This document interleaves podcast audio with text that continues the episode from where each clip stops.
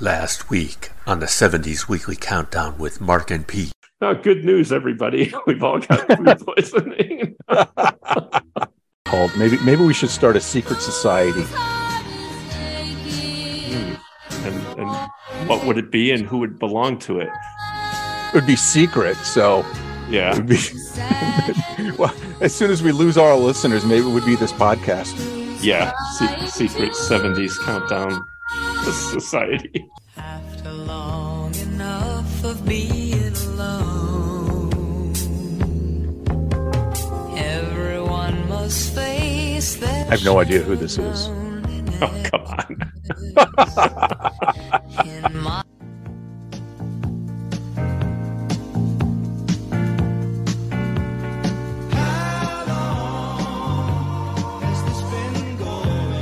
Well, I, I was going to say that this has been going on for 47 episodes. So there's Ace Frehley, there's the Bob Weir record Ace, there's the band Ace of Base, right? Did do you know anyone that had a nickname of Ace? Well, there's the operating system.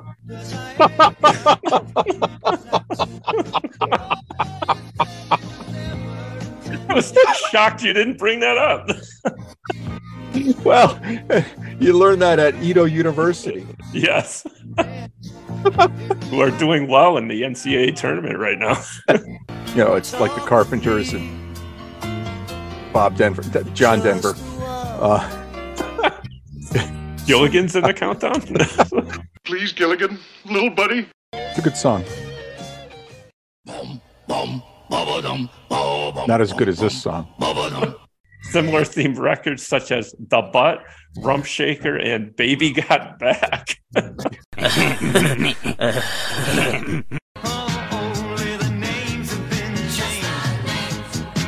It's like Dragnet.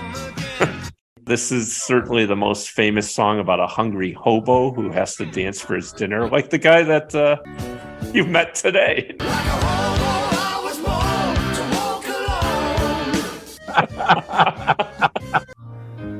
This wasn't your wedding song, was it? No.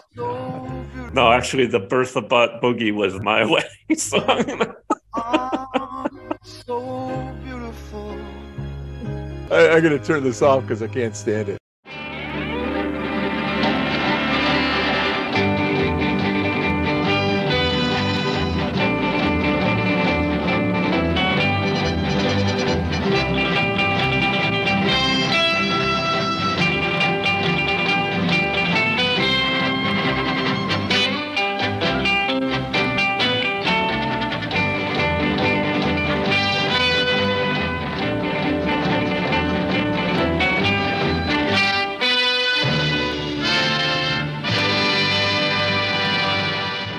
Hello again, and welcome to the 70s Weekly Countdown with Mark and Pete, a show where two friends review a randomly chosen American Top 40 episode from the 1970s, the most interesting decade in pop music. My name is Mark Roback, and with me is my friend and co host, Peter Gardo. Hello, Peter. What's happening? Hey, Mark. Well, spring is kind of springing. And uh, I was bringing in the garbage can this afternoon, and the forsythia has started to pop. What is it? It's not, is it daffodils that come out now? Yeah, those No, come but you- out early. Yeah. Yeah, so those those have started to come out. It was kind of like winter this morning. A little bit of snow on the ground. Uh, Your former colleague was saying yesterday, I got this thing on my phone saying that it's going to snow tonight and this and that. You know, they were fear casting again. and uh you know, the steps were leaving the house this morning were a little uh little crusty. But other than that, it's kind of nice. Are, uh, are you polishing up your golf clubs? Yeah, yeah. So um slated to play Monday. I thought about you know, I looked outside and it's like, oh, it looks kind of nice out there. So it's like, hmm, maybe I'll I'll go to the driving range. And I stepped outside. No. Today was still like a winter day with the wind and and like 40 degrees basically. I, I can remember I golfed once in November, and it was with uh, my friend Mark, not you, and no Mark you know. You stab me in the back the first chance you get.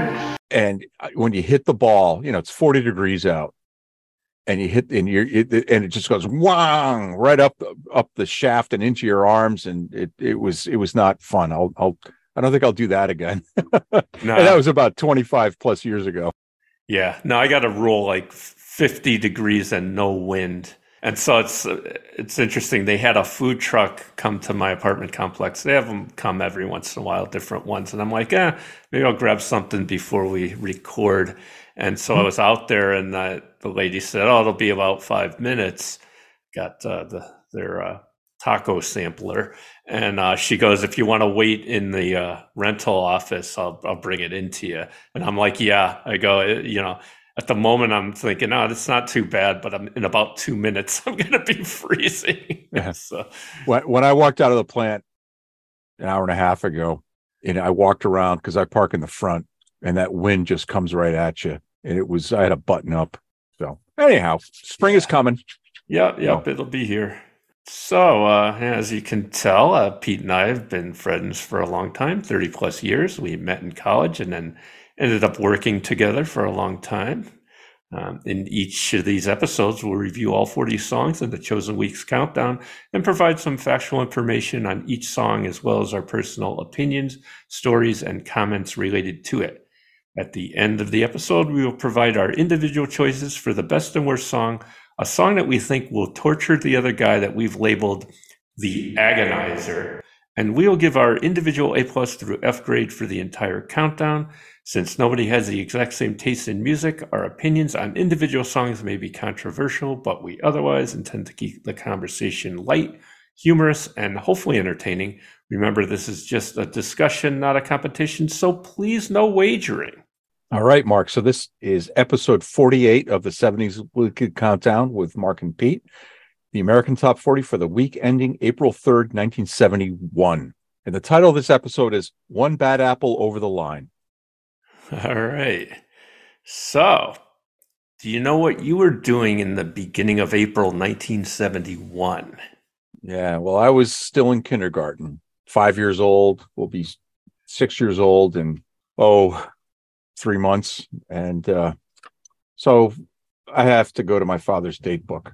On this day in 1971, it says here UConn CJF meeting, 9:30 a.m. And uh, I do not know what CJF is, but uh, all through the first, the second, and the third was the science fair. So I don't know if the science fair was at the university that my father uh, taught at.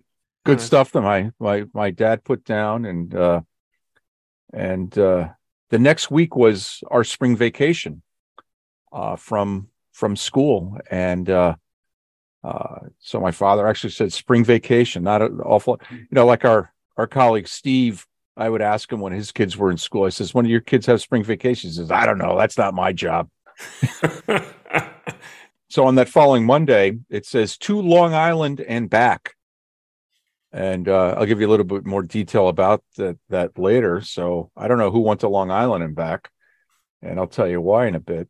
On on the eighth, the following Thursday, sister number two and three, it says teeth. I don't know if they were getting retainers. I- Uh, sister number three did get braces, but I think she was too young for braces. She would have been eight years old. You're she she was the only one that was able to get braces growing up. And then uh, one more thing on the on the second, it says RPI dedication, 3 p.m. And you know the uh, graduate center, RPI, oops, big city graduate center. Uh, Uh-huh. Rensselaer was uh, RPI ran it. They built a campus in the big city.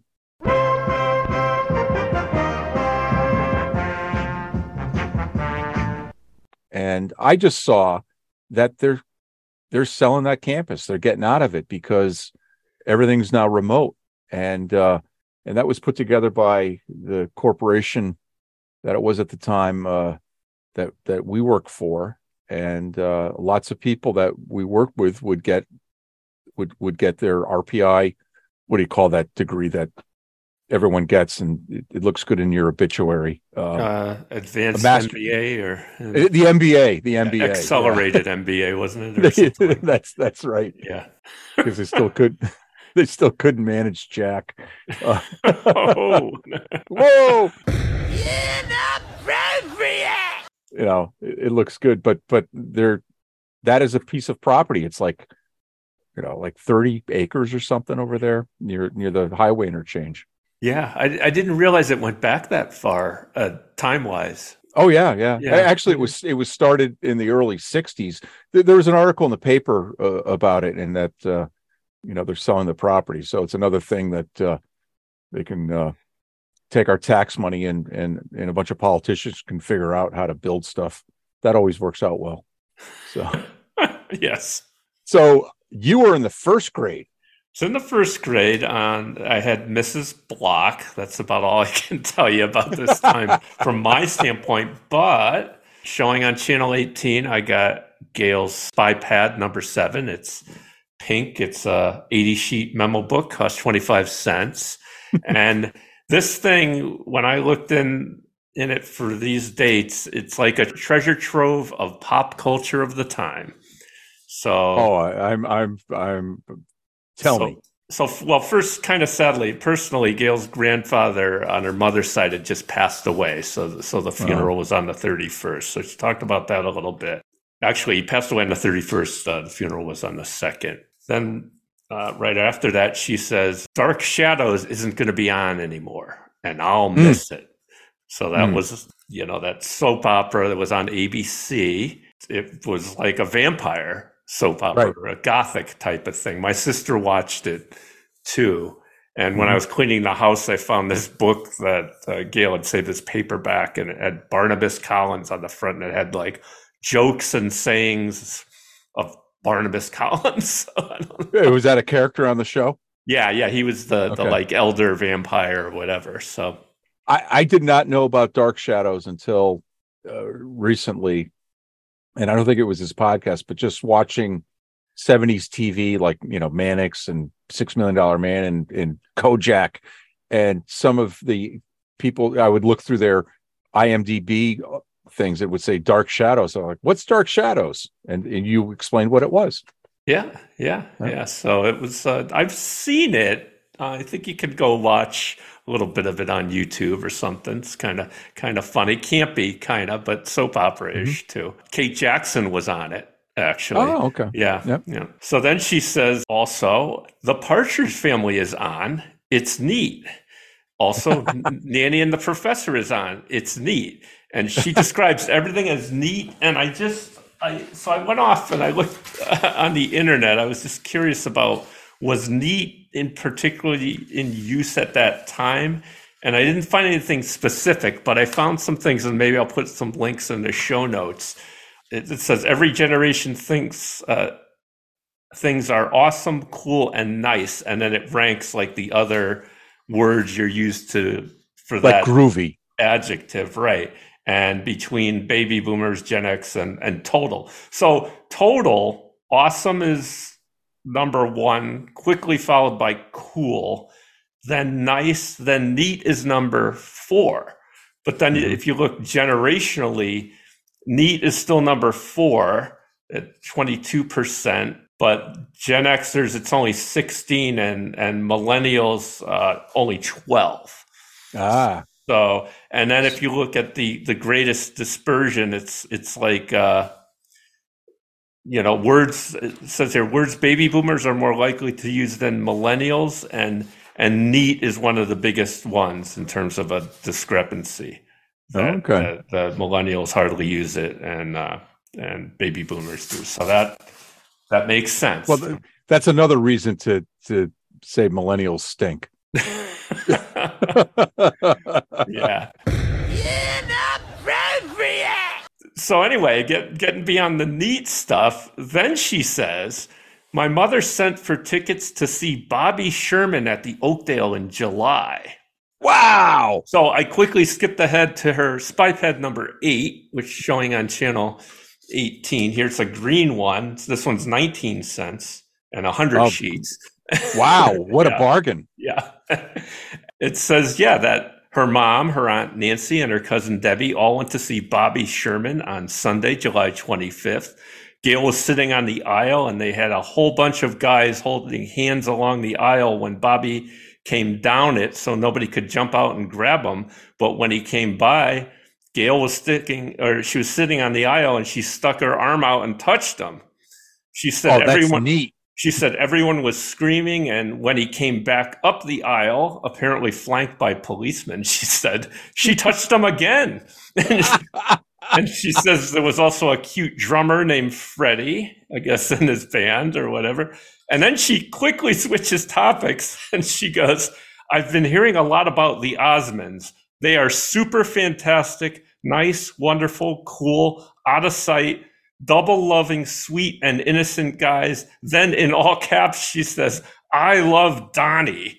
And oh, that's so. That's a few neat. pages later in the There's a picture of him by the newspaper. yep, cut out and, and pasted into her her uh her spy pad. So that that is That's just like, beautiful. so of this time. I wa- I was I was amazed. Yeah, yeah. So What- What's the best word to describe this? uh Neat. neat. Yeah, yeah. I forgot. Neat. You forgot already. I like. You're- I want to bring back Boss. I always liked Boss, but yeah, I forgot Neat already. so, so that's what. oh, that's going on. that. That is that is beautiful. That, wow. Yeah, yeah. I, I just was kind of cracking up when I was reading that. She goes into the Osmond things and, and she says out of sight. and then Donnie. Who used to say? Who used to say out of sight? Was that was that Flip Wilson? Um, Who who would say out of sight? I, I forget who coined it, but it it was in at least one or two songs we've had too in the countdown. I think. Yeah, but I thought there was a, a comedian of the time that would say out of sight, Yeah, yeah, and, that, and not dynamite. That was No. later, yeah, yeah. You're right. but it kind We'll of have to- rhymes. Yeah, we'll have to look that up and maybe I'll stick it in here if I can find that. But uh, very interesting. So we have just uh, one correction from our last episode. So this is our section where we do the corrections. I was. I was not exactly right. You mean you were wrong? Yeah, that's right, Malfa. I was what you just said I was just then, yeah. When we were talking about David Soul as the covered man on Merv Griffin, we brought up that there was a guy that appeared on the Gong Show with a paper bag over his head as a singer. We were wrong. He's actually he was an unknown comic, and he was a Canadian stand-up comedian named Murray Langston. So Ah. uh, once I read that, I was like, oh yeah, yeah, he was a comic. Now, now I remember that. So. Yeah, yeah. So, anything going on in the news at this point in time? Yeah, yeah, not a lot of like besides the Vietnam War. Ugh. Yeah, yeah, you know, stuff that we don't necessarily want to bring up too much. So, nothing like earth shattering, more some pop culture things. Uh, March 26th, Cannon, starring William Conrad as a private detective, premieres on CBS. It airs for five seasons. And then April 2nd, going back to what we were just talking about in Gail's spy book, Dark Shadows, American Gothic supernatural soap opera, concludes an almost five year run on ABC. And then just on April 5th, some of the magazine covers, Time had after the SST picking up the pieces in the aerospace industry. Yeah. And I was like, what's this about? And so I went off and read a little bit about it. The government was funding Yep. commercial, you know, research into making a commercial SST and they mm-hmm. decided nope. And and probably a good decision when you think about the Concorde. They said the Concorde never made money. Never made money. And then there was the the Russian copy of both of them that that uh, disintegrated in Paris during the Paris Air Show in the next couple of years, Yeah. and that was that was not a good scene. So yeah, So- and then uh, Newsweek just had a, a cover of Chicago Mayor Richard J. Daley. ah, So he was a he was a big figure in that that time period. So um, anything in tech at this time um, yeah, nothing of note that I could find. So except they canceled the SST. yeah, I guess that that could have been tech news. Yeah. Tech So what was so what was the economy like uh, in 71? Yeah, yeah, not you know for the seventies, not too bad yet. Unemployment rate four point nine percent, inflation rate five point seven percent. Same buying power of today's dollar was about thirteen cents back then. Cost of a gallon of regular gas was thirty six cents. That would be two sixty seven today. And does that match your real time data? Well, it's it's a little high. All right. So on the second, which was the Friday, the 64 Chevy was filled up and it cost 29.9 cents a gallon and it got 14.6 miles per gallon. But a week earlier, some front end work was done on the on the vehicle that cost hundred dollars and four cents. So what is that? That's uh that's almost a thousand uh what is that? Uh six hundred bucks, I guess Wow. Yeah. for 13 cents. Is that right? I, I try to do the math in my head, but all you math people out there, you figure it out. and then, and then on the four, on the ninth, which is the next week, Lubin oil, $5.20.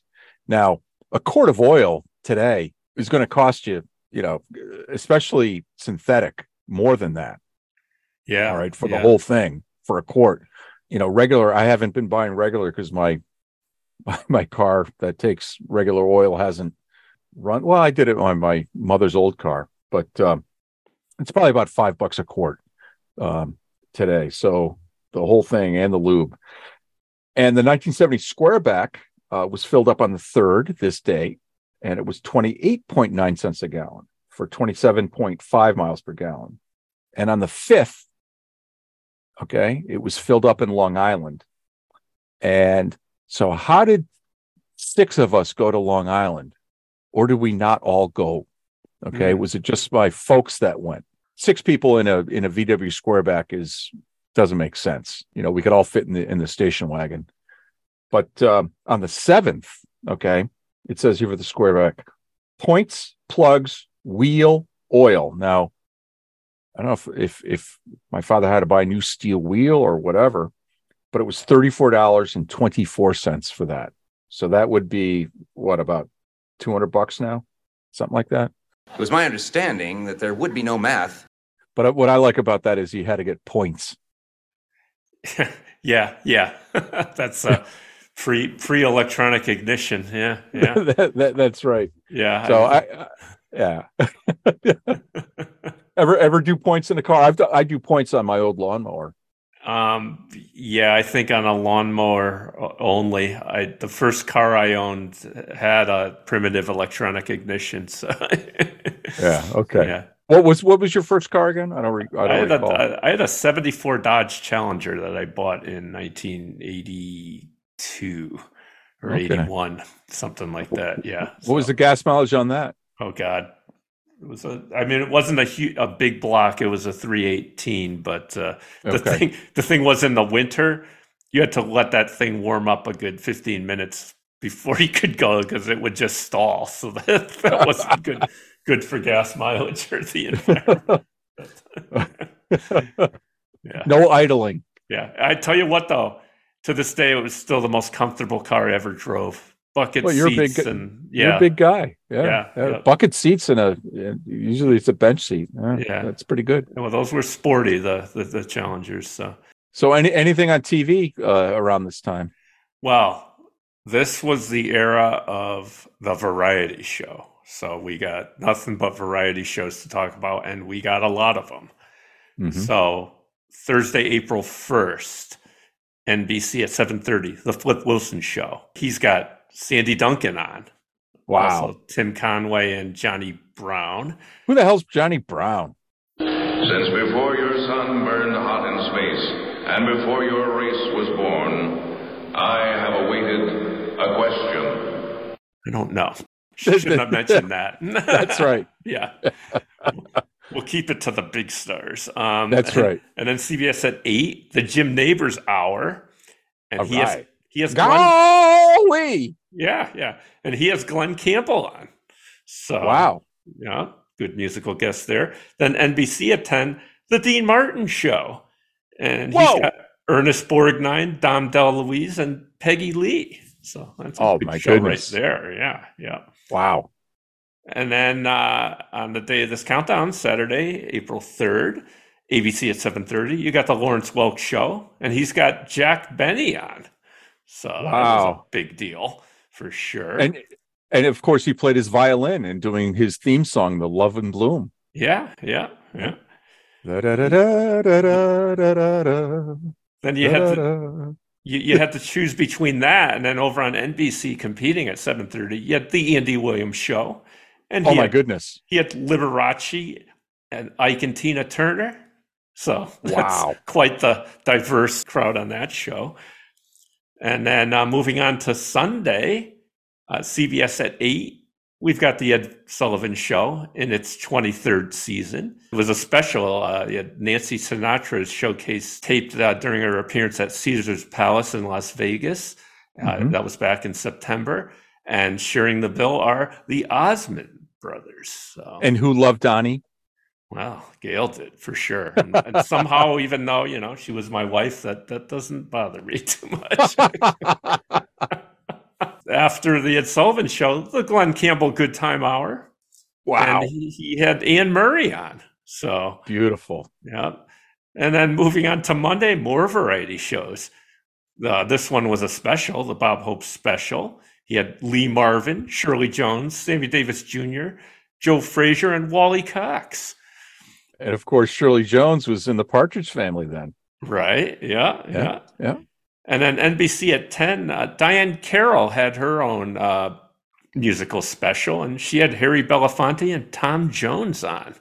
Wow. So quite the uh, variety Wow. That's show. that, that's that's overload, which is Yeah. awesome. But it's almost like I, I'm I'm scrolling through all those. I'd like to watch every one of those. Uh, I bet those would be very entertaining. Oh, without without a doubt. yeah. Without a doubt. So um what would Casey say?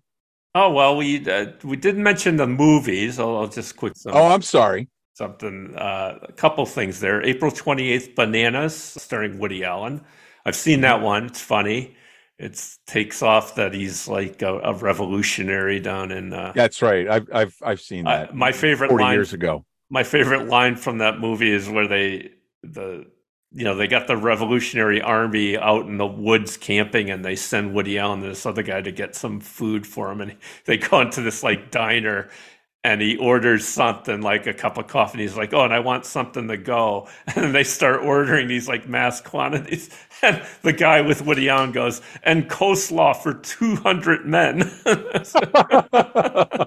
And also, coleslaw for 900 men. I like coleslaw. yeah yeah You like coleslaw? i do yeah yeah Uh, did I did I have it with my with my no, I had tater tots with my Reuben last week. Yeah. I remember, Yeah. I think the first time I remember having coleslaw was in the the Sage Allen cafeteria they had or, yeah. uh, back in the store. Yeah. In, in those days back back then when the big stores had, you know, the department stores were multiple floors and they had Yeah. and it was an experience going to shop and yeah, you could grab lunch or dinner there. Did did I tell you ever tell you that my uh my wife's grandmother worked at Sage Allen No. and sh- and she was a gift wrapper. Oh, yeah, yeah, yeah. I remember hearing about people who did that. Yeah. Yeah. Yeah. And it's funny because at my wife's bridal shower, Aunt Vera was there. I think it was Aunt Vera.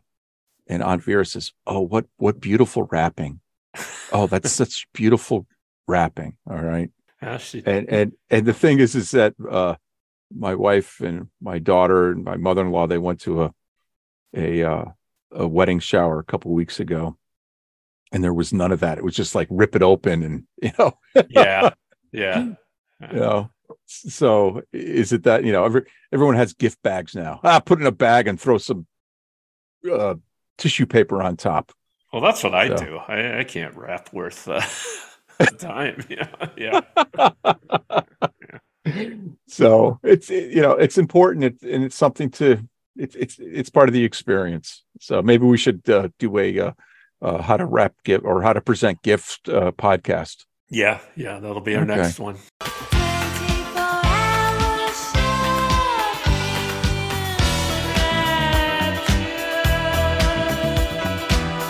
so now what would casey say Uh, Now Casey would say, on with the countdown.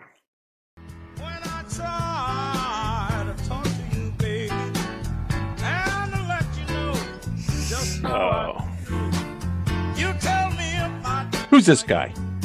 so this is Mr. BB King. And this is Ask Me No Questions off his album Indianola, Mississippi Seeds. And uh, his real name is Riley B. King. Casey said 45 years ago in a little town called Itta Bena, the king of blues was born. This peaked right here at number 40 and number 25 on the R&B chart. Couldn't find much on the song. This was one of four top 40 hits, with the uh, biggest being "The Thrill Is Gone" that went to number 15 in 1970. But he had many, many more hits on the R&B chart, of course. And he was inducted into the Rock and Roll Hall of Fame in '87 and he has his own channel on Sirius XM, BB King's Bluesville, which I listen to a lot. And um, he passed away in 2015 at the age of 89. If a picture paints a All right, this is our favorite Telly Savalas song, Yes. and uh, we had this on our one of our first uh, episodes last year. Yeah. This is if, and uh, why don't you, why don't you talk about it? I have to I have to look something up. All right. Um, yeah, this is off their album Manna. Yeah, as you said, this was on our episode five from uh, June 5th, 71. It was number 18 then. It had gotten all the way to number four. And yeah, as you also said, we talked about uh, Kojak actor Telly Savalas recorded a spoken word and or Sprechstimme version uh, that went to number one in the UK in 1975. Wunderbare Kojak Sprechstimme. And Dolly Parton covered this on her 2002 bluegrass album, Halos and Horns. And uh, like most Bread songs, this was written by David Gates, who is still with us. He's 82 years old. and it was the uh, sixth track on side one, last song on side one of the best of bread. Yes. Of course, that one's on there.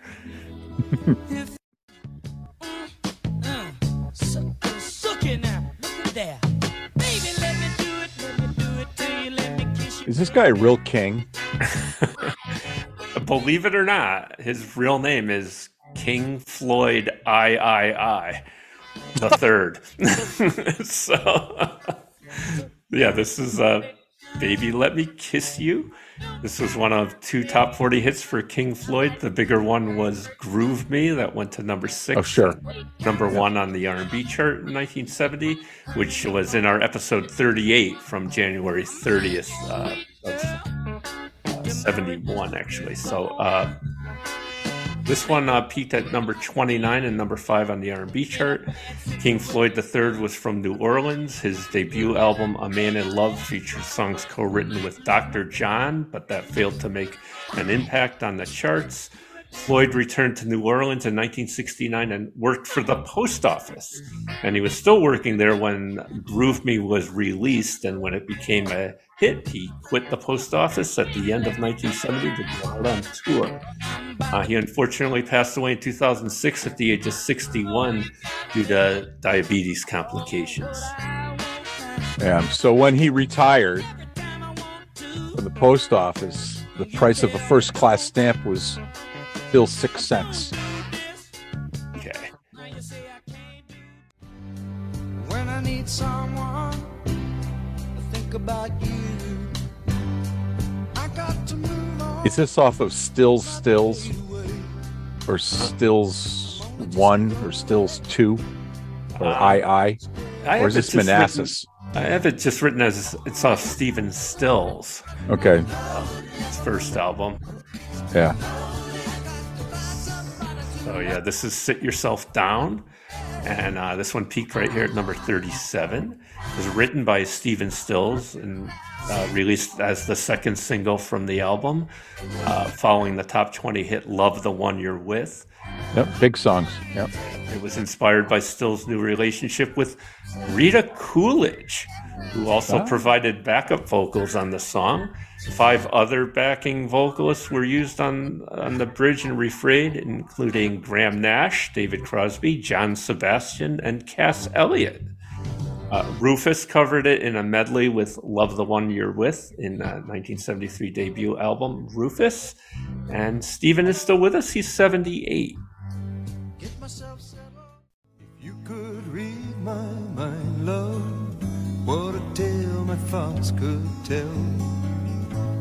Just like an old time movie. About a I think we had this last year too, didn't we? Um, yeah, we did. So this is If You Could Read My Mind by Gordon Lightfoot off his album Sit Down Young Stranger. And yeah, this was on our episode 38 from uh, January 30th, 71, where it was number 28. It had peaked at number five. On its way back down now. Um, the album was not a commercial success, but after the song reached number five on the US singles chart in 71, the album was renamed after the song and re released, reaching number 12 in the pop charts.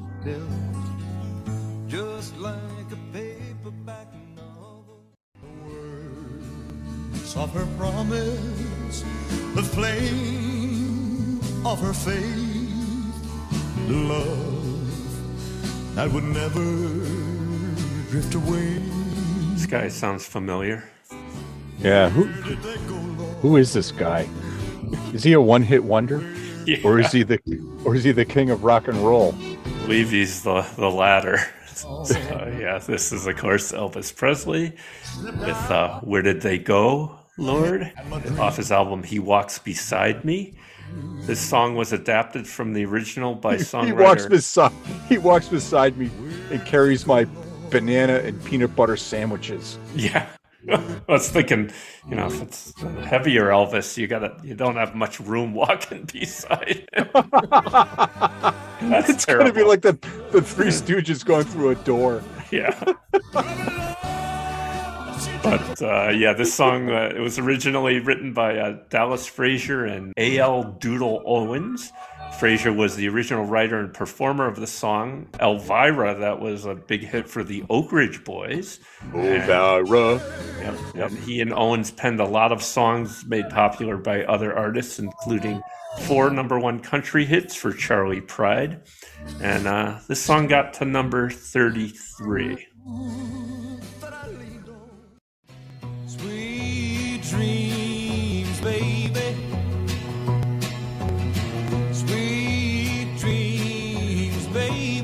So, this is the guy that was on the Jim Nabors show, Glen Campbell.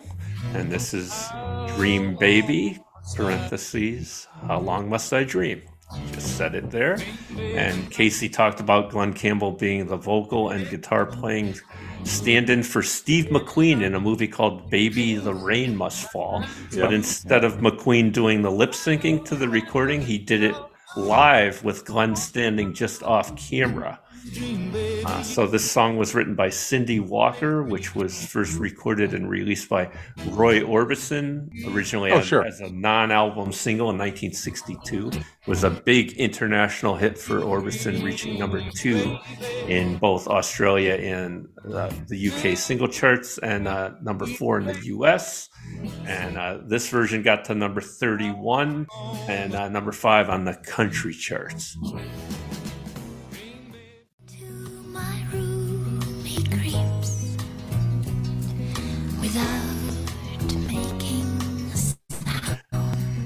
What was that other creepy song Into my dreams that we talked about? You actually spliced it in a few episodes.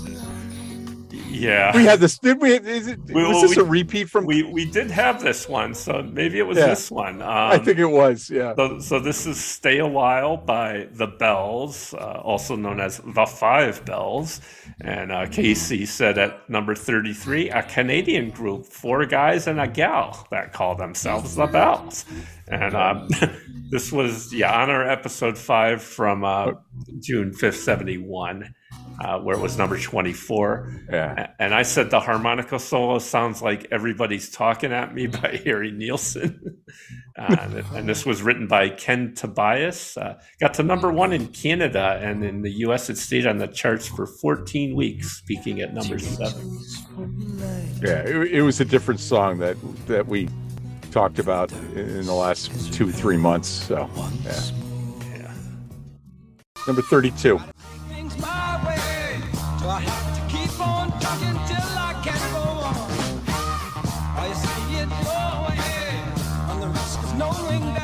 Listen to that clavinet. Yeah. I think that's a clavinet. Yeah, that, that this man used a lot actually. So this is uh, Stevie Wonder and his cover of "We Can Work It Out." Of course, the it was the number one 1965 Beatles hit. This version got to number 13 and earned uh, Stevie his fifth Grammy Award nomination in 1972 for Best Male R&B Vocal Performance. Wonder performed the song for McCartney after the latter was presented with a Grammy Lifetime Achievement Award in 1990. Oh wow! Yep, in 2010, after McCartney was awarded the Gershwin Prize by the Library of Congress, Wonder again performed his arrangement of We Can Work It Out at the White House ceremony held in McCartney's honor. And Wonder performed it a third time January 2014 at the 50th anniversary tribute of the Beatles' appearance on The Ed Sullivan Show. And Wow. the song was also covered by Deep Purple on their second album, The Book of Taliesyn from 1968.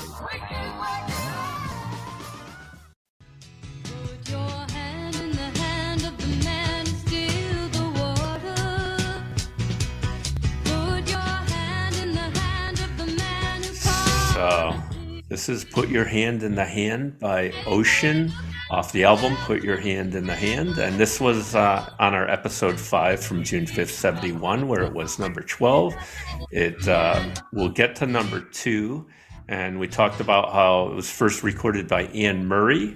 And this was Anne Murray's choice for a follow up single to her hit Snowbird in 1970. But Capitol Records thought it was too religious and that she sounded too masculine. And uh, Oh wow! yeah, it's funny. I thought, I think I mentioned this before, that the label for this song is uh, Kama Sutra. this was Ocean's only charting single in the US, but they had others in Canada.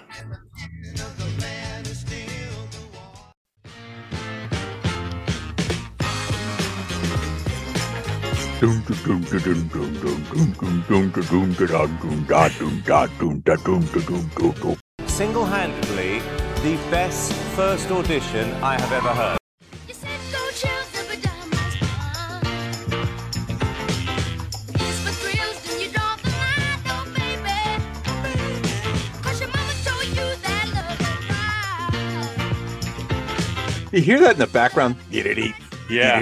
Yeah. Sounds like, what was that? Mana beep beep beep beep. Yeah, maybe it Mana was beep beep beep beep. So Who are these guys? So these are the Jackson Five, and the the song is "Mama's Pearl" off their album, third album. And I find this ironic because Gail's mama was named Pearl. Oh, my grandmother was named Pearl. Yeah, cool. And my, I have a niece named Pearl. So, and then we worked with a guy named Pearly. Um, so- Good guy. yeah. That's right. So this was uh, one of six consecutive top five singles for the group. Mama Pearl went to number two for two weeks on the Billboard Pop chart. One Bad Apple by the Osmonds was ahead of it. Uh, Mama Pearl was originally called "Guess Who's Making Whoopee with Your Girlfriend," but producer wow. Deke Richards reportedly had the lyrics and the title changed to preserve Michael Jackson's youthful, innocent image. This was uh, written and produced and arranged by The Corporation, which was Berry Gordy, Alfonso Mizell, Freddie Perren, and Deke Richards.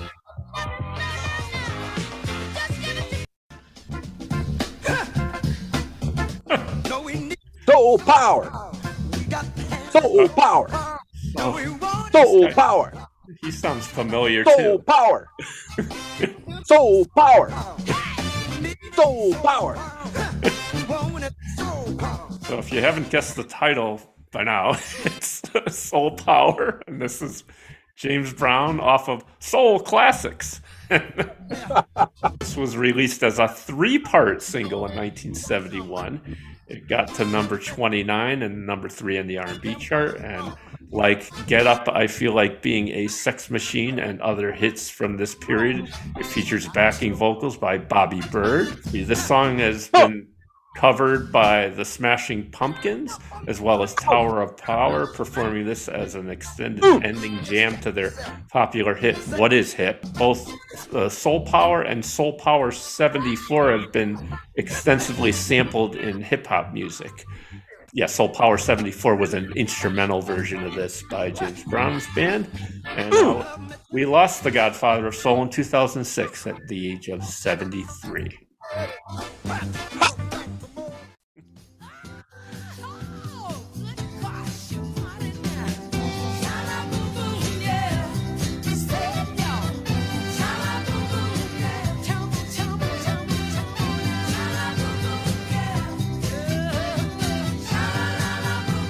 These guys are great. Yeah.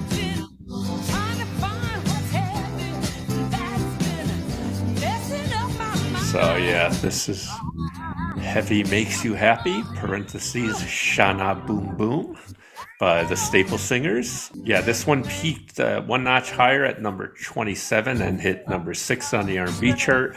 This was their first of eight top 40 hits uh, with two number ones. I'll Take You There and Let's Do It Again. Uh, the Staple Sisters considered uh, uh, me, Spatial singers, not sisters. yeah, so let's start over. The Staple singers consisted of Roebuck Pop Staples, Mavis, Clotha, Purvis, and Yvonne. And in the 2015 documentary film Mavis, uh, exclamation point, uh, it recounts the history of the Staples singers and follows Mavis Staples' solo career after Pop Staples died. I have to see if I can find that because it seems really interesting. And uh, I guess in it, Mavis reveals that Bob Dylan once proposed to her and she turned him down. Yeah. And the Staples singers were inducted into the Rock and Roll Hall of Fame in 1999. In 2005, the group was awarded a Grammy Lifetime Achievement Award. And Mavis is still with us. She's 83 and still out there performing. And like I think I mentioned on a previous episode, uh, Bob Dylan, when he was on tour before the pandemic, had Mavis Staples on the on the bill. And the thing is, is that with the explanation point, you should try and do your best Victor Borge with what a explanation point is in that little bit that he does with Yeah. his pronunciation. Yeah, yeah, I think I know what you're talking about. Yeah, like like a period was. Ow! I just hit myself without doing the pop. Ow! That hurt. we would always watch the Victor Borge specials on on TV. I can't believe that wasn't here uh, Yeah. with all the other variety shows. Victor Borge was great. It was a very good. Uh, who who is better, Liberace or Victor Borge at the piano? That's a, that's a good question for debate. I don't know. Yeah. That's the, the podcast after we we do the how to wrap a gift podcast. Yeah.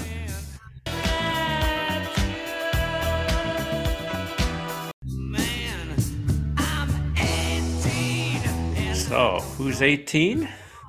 Alice Cooper. Alice Cooper, and this is off his "Love It to Death" album, uh, Gail's favorite Alice Cooper album. She was a big fan. Um, so this one got a little Maybe higher. she didn't like Alice Cooper goes to hell. yeah. Yeah. I think it was after she, you know, Donnie kind of fell out of favor. Talk about little, Vincent Fournier is his name, right? Yeah, Vincent Damon Furnier, actually. Okay, Fournier. Yeah. Is it for? Yeah, okay. Furnier, yeah. This song is about the feelings of a frustrated teenager, which described many of Alice Cooper's fans. Uh, 18 was an interesting age in America at the time, as in many states you had to be older to vote or drink alcohol, but you could be drafted to fight in the war. The group's drummer Neal Smith said it, it was a song about growing up in the 60s with lines in it like you could go to war, but you couldn't vote. We had no idea it would become an anthem. We were just thinking it would be a cool song. And uh, Alice Cooper was not really 18 at the time. He was 23 when they recorded this. In uh, 1998, the publishing company that owned the copyright of this song sued Kiss, claiming that Dreaming from their Psycho Circus album resembled this too closely. The Oh, case brother. settled out of court. Uh, this was uh, one of five top 40 hits for Alice Cooper as a group, with Schools Out going to number seven. In 72 being their biggest hit. And then in uh, 74, Alice went solo and had some more hits after that. And he's still with us. He turned 75 in February. Well, this is definitely not mom music or whatever. Right. Is fine, the This is. most of the time. and the feeling is laid back. Is he doing some Sprechensee here? Sprechstimme. Yeah, or, or this might be uh, Sprechgesang. Sprechgesang. I'm, I'm still not sure the, the differentiation between those. I just kind of use them synonymously. But the Audubon guy said he was doing Sprechsingen. Well, that No. Audubon song is, Yeah. yeah, no kidding. Yeah. is Audubon's a lot better than this song. And Neil is important. Yeah, he was on Mannix.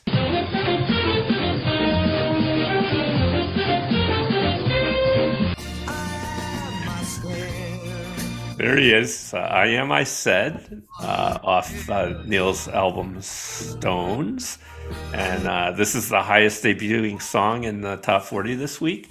Casey said this song tells you a lot about Neil Diamond because he wrote it, and uh, this one will get to number four.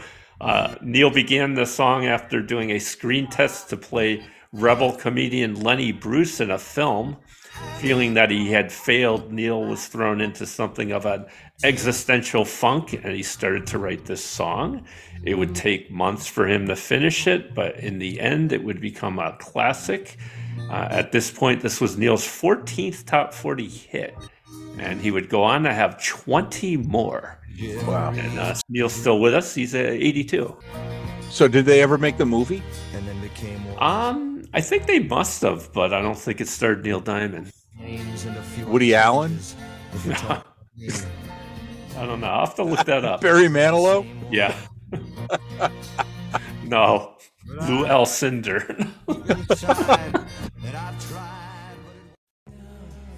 Leaves the lines of love in circles and angles. You know, I I really like The Fifth Dimension and Marilyn McCoo and Billy Davis Jr. This song does nothing for me, even though she's got a beautiful voice. yeah, yeah, I would agree. Um, it's not a bad song, but it's certainly not not not their best. And this is uh, Love Lines, Angles, and Rhymes uh, off their album of that same name. Uh, this was written by Dorothea Joyce. This one got to number 19 and number 6 on the adult contemporary chart. Diana Ross also covered uh, this song on her self titled 1970 album. This was the 15th top 40 hit for the group with two number ones Wedding Bell Blues and Aquarius Let the Sun Shine. They would go on to have five more. The group was inducted into the Vocal Group Hall of Fame in 2002, and they have a star on the Hollywood Walk of Fame. In August of 1991, they were also uh, put on the St. Louis Walk of Fame. We know someone who was just visiting St. Louis, actually. Mm. Mm. Mhm. Wonder, wonder if he saw that. Yeah. Wonder if I'm going to get a postcard from him. Oh, good point.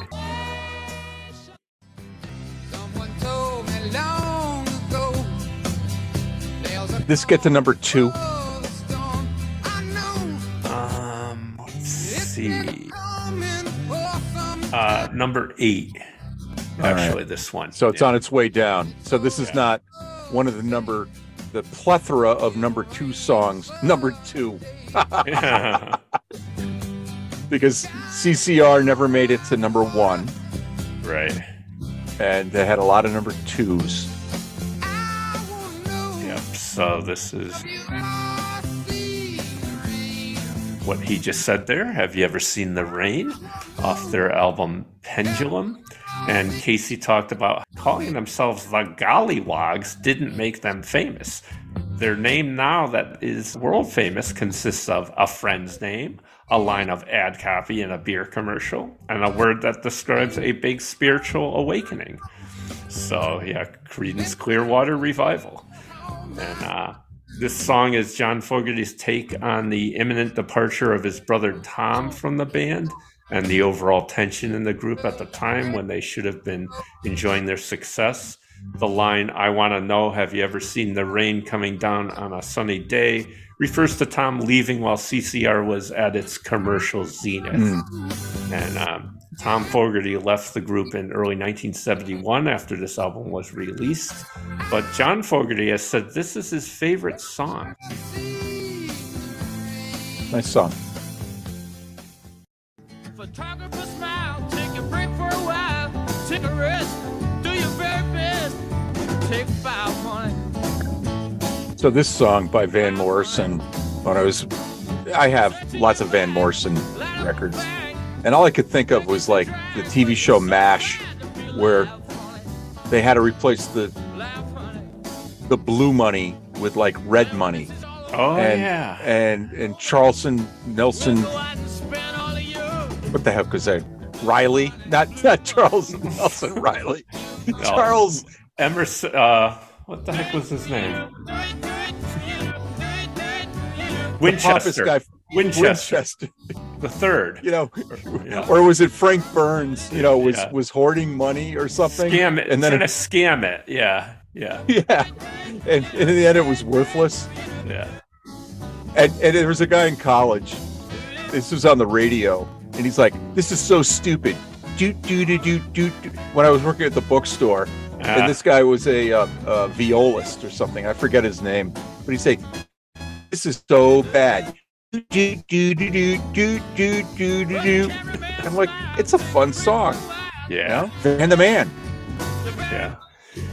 So yeah, this is Blue Money by Van Morrison, whose real name is George Ivan Morrison. And uh, this one peaked right here at number 23. It was off his album His Band and the Street Choir. This was his fourth of five top 40 hits, the biggest being Domino, that went to number nine in 1970. Great song. Yep. The lyrics have the singer promising his girl that they will paint the town together with her blue money. Van Morrison. Doit doit doit doit.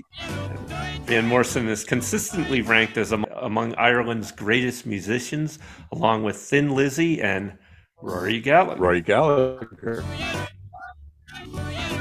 Not the letter two and the number U. Nah, they're too pompous for the Irish. Class and I live like a king till I die. I surround myself with treasure and devote each day to So. king begins to cry. And I have cried like a baby. So, this is the first of two people in the countdown that Gail physically touched. This is Bobby Sherman. This one peaked at number 16, spending nine weeks on the Billboard Top 100. Bobby had seven top 40 hits, his biggest uh, Little Women in 1969. And of uh, course, he starred in Here Comes the Brides with David Soul. As I mentioned, Gail went to see him on July 25th, 1971, at the Oakdale Theater. And uh, he was on the show Emergency as a guest star. And he, uh, after being on Emergency, he changed careers, becoming a paramedic and a reserve police officer, training officers in CPR and first aid, which he did up until 2017. And he's still with us. He's 79 years old. How come Elvis didn't do this song? This sounds like an Elvis song, doesn't it? It With does. the whole arrangement and everything else. This this Yeah. is I, I could hear Elvis doing this song. I, Sure.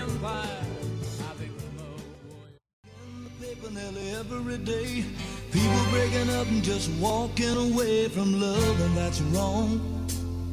That's so wrong.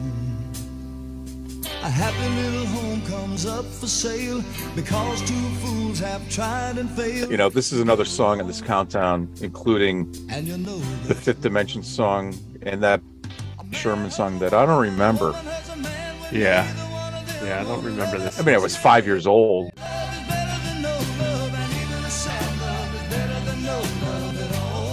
There it is, No Love at All by BJ Thomas off his album Most of All. And um, we just had BJ on our last episode from uh, April Yep. 12th, 75 with uh, Hey, Won't You Play Another Somebody Done Somebody Wrong song at number six. Uh, this was written by Johnny Christopher and Wayne C. Thompson. It was recorded by American country artist Lynn Anderson and released as a single in June of 1970 and charted at number 15 on the country chart. BJ's version hit number 16 in the US and uh, number four in, on the Canada Easy Listening chart. And uh, Casey told a story about BJ first turning down the Hal David Burt Bacharach song Raindrops Keep Falling on My Head. And then after being persuaded, he recorded it while having a cold and not really liking the song. And it was his only number one hit until uh, that song in our previous episode. Yeah. So, uh, and we also talked about how we lost them just a couple of years ago in 2021 at the age of 78. We're counting down the most popular songs in the country from Kodiak to Kokomo, from Hartford to Honolulu. Billboard's number 20. All right. Let's see. By this point in time, are we I, I, I, or I, V, or V, or VI? So we are at Chicago III. Ah. This is free. And uh, this one peaked right here at number 20. Written by Robert Lamb as part of the travel suite on the uh, album. The They would do those suites. Yeah. Yep. Yep. The album produced one other hit single, Lowdown, that went to number 35. The album fared better, going to number two on the Hot 200 albums charts and staying there on the chart for 63 weeks in July. So, Chicago released their latest album last year. It's Chicago XXXVIII.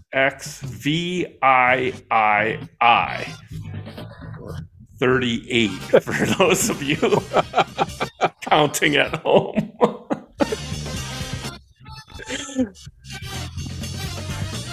Uh, I was listening to a a Jack Benny episode from like 1948, and Dennis Day did something. Something Ivy. Oh yeah, he called someone George Ivy. and Jack says, "Oh, that's George the Fourth.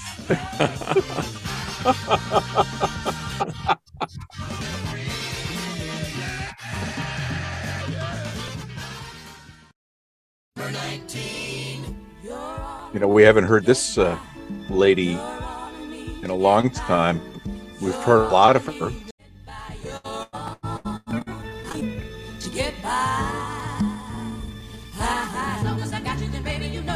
Yeah, this is the Queen of Soul, Aretha Franklin.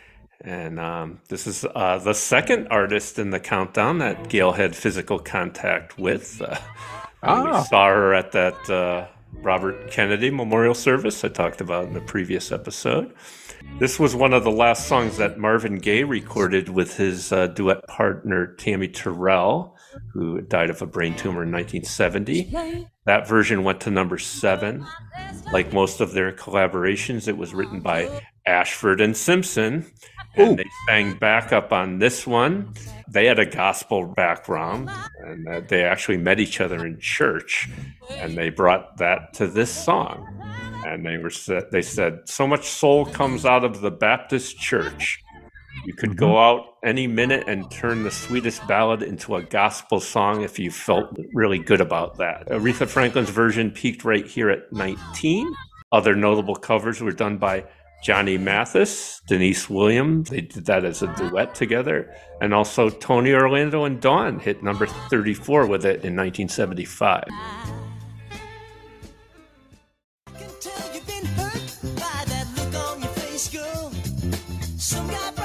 Didn't we already, already hear Mama's Pearl? We did. This one sounds kind of similar, though. Yeah. There's a reason for that.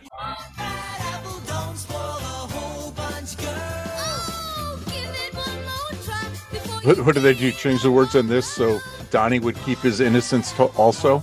Yeah. Sweet uh, and innocent. Uh, he's got to stay out of sight, you know. But uh, yeah, this was uh, you know one bad apple by the Osmonds. This was in our episode 38 from January 30th, 1971, where it was number nine. It was also my pick for the guilty pleasure. And Yep. we, we talked about how uh, George Jackson had written this song for the Jackson Five, and, and in mind, with production uh, by Fame owner Rick Hall and vocals by 13 year old Donny Osmond. At the time, it sounded very much like the Jackson Five record. It has been on the charts for 14 weeks at this time and had hit number one on February 13th. And Billboard ranked it as the number four song for 1971. Wow. Big song, yeah.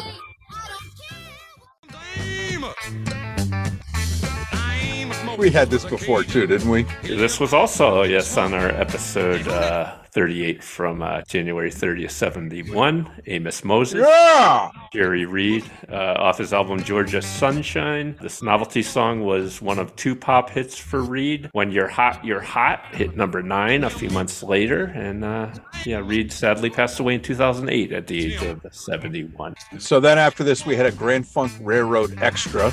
We're not going to play that. I forget what, what it was. was uh, I'm Your Captain. I'm your captain. Captain? Captain? Captain? Yep, the theme song for my old boss. Jesus, one toke over the line. Sitting downtown in a railway station. So there it is, One Toke Over the Line by Brewer and Shipley off their album Tarkio. And Casey said, This is Mike Brewer and Tom Shipley. And, uh, What the heck is a Tarkio? I don't know. Tarkio is a city in Tarkio Township, Atchison County, Missouri. but uh, this one peaked at number 10. Song is about do, do your KC gun on that one. what? the hell? Mike Brewer, Tom Shipley. good, bad, ugly? I That was awesome. Okay. So this song is about drugs, especially marijuana. a toke is a puff from a marijuana cigarette or pipe. Tom Shipley explained, uh, quote, when we wrote One Toke Over the Line, I think we were one toke over the line.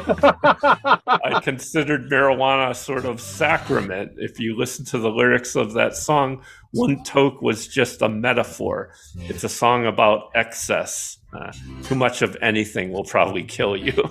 Absolutely. So Mike Brewer and Tom Shipley were folk singers in Los Angeles. This was their only hit. A cover version of this was infamously performed in early 1971 by Gail Farrell and Dick Dale on The Lawrence Welk Show. And Welk billed it as a modern spiritual.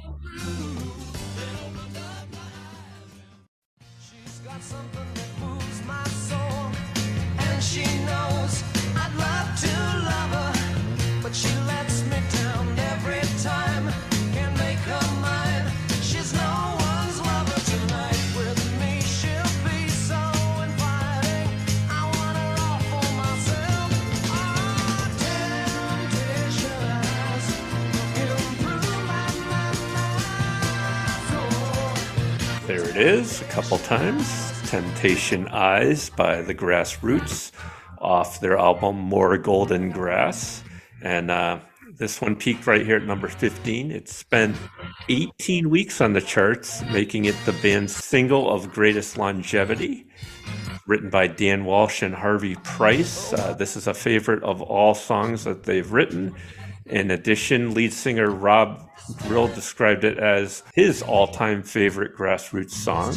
It's about a temptress who drives the singer wild, uh, even though he can't have her for himself. And between 1965 and 1972, these guys had 11 top 40 hits. Their biggest being Midnight Confessions, that went to number five in 68, and Sooner or Later, that went to number nine Oh, yeah. uh, later in 71. And that one was on our episode 15.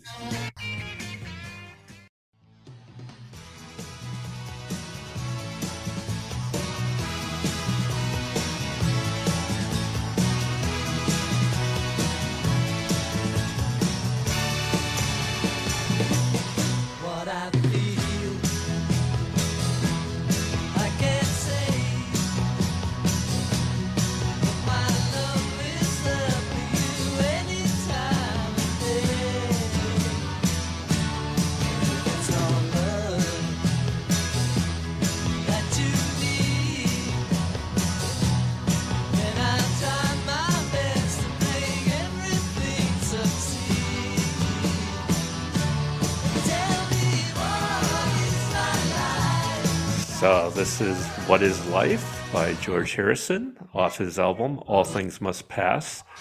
This one peaked at number 10, falling back now.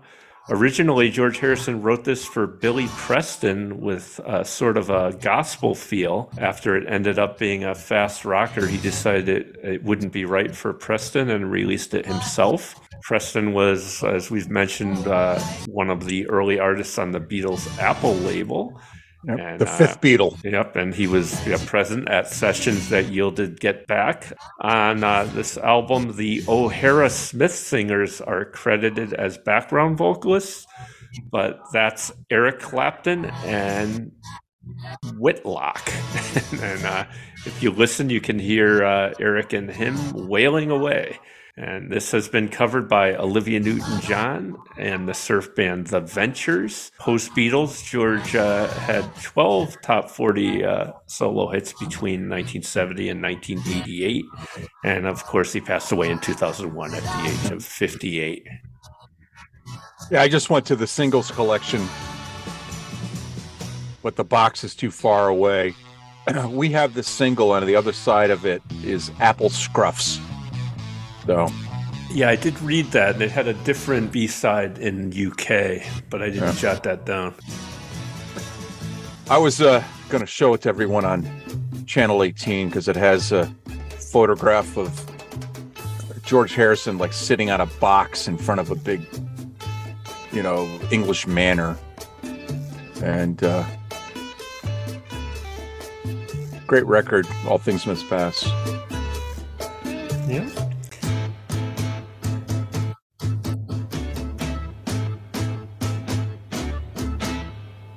What does that mean? I'm going to tell you.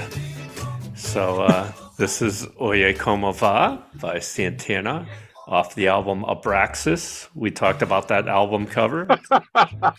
Shirtless album cover that, that some parents chose to put a band aid over certain parts. So this uh, this one peaked right here at number thirteen, and uh, Casey said, "If I was to introduce this song by saying, "Hey man, what's happening?" Those speaking Spanish would know I was introducing Oye como va." And uh, so this was written by salsa legend Tito Puente and recorded Oh, yeah. in the early 50s. The voice in the beginning says sabor, which is Spanish for flavor. The translation of the lyrics later on in the song are uh, listen to my rhythm, good for fun, mulata. And mulata being a woman of Caucasian, European, and Black African descent. Yeah. Gregg Rolie, who sang many of uh, Santana's early hits, uh, took the lead vocals on this one. Rolie was the founding member and keyboard player for Santana, and then he left to form Journey in 1973 with Neal Schon. And Abraxas was Santana's second album and was their most successful, selling 5 million copies in the US. I have a copy. I do too, and uh, it hit number one in America. Santana I I I would follow, and uh, that got to number one as well. And then there's a 29 year gap until Supernatural comes out. Yep. Uh, get a number one album, and Santana had seven top 40 hits in the 70s. The biggest being Black Magic Woman, that went to number four. I've lost everything to Actually, I, I heard uh, Everyone's Everything on my way to work today. Oh, that's wild. I heard it too, but um, I was listening to the Pandora Rory Gallagher station. So Yeah. you're Maybe hearing it on every- deep tracks, or I heard on Deep Tracks yeah, from I I I. Yeah. But maybe maybe I'm th- I'm thinking it was an instrumental. So yeah. What is it? It's a wild world. It's a Wild World by uh, Cat Stevens off his album Tea for the Tillerman. And uh, his real name is Stephen Demetre Georgiou, or Steve Adams, or Yusuf. And uh, this one got to number 11. Stevens wrote this about searching for peace and happiness in this crazy world. There was some speculation that much of the song was a message to Patti Diam- D'Armvanvel. Can't pronounce that. Patti D'Arbanville. But Cat Stevens said uh, it was not me writing about someone specific, although other people may have informed the song, but it was more about me. It's uh, talking about losing touch with home and reality, home especially. And uh, Jimmy Cliff was the first to record Wild World, taking it to number eight in the UK three months before Stevens released his version. Wild World was Stevens' first hit in America, where he quickly fell in with the singer songwriter movement. And between 71 and 77, he would have 11 top 40 hits, his biggest being Morning Had Broke and uh, Another Saturday Night, both going to number six. So the Santana song I heard was Batuka, Ah, which is the first, which is side one, track one off of Santana 3. Great stuff. It's a great song, too. yeah.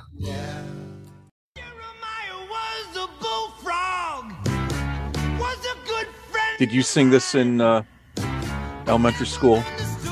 I think we did. Because my wife did at the school down the hill Yeah. from your school.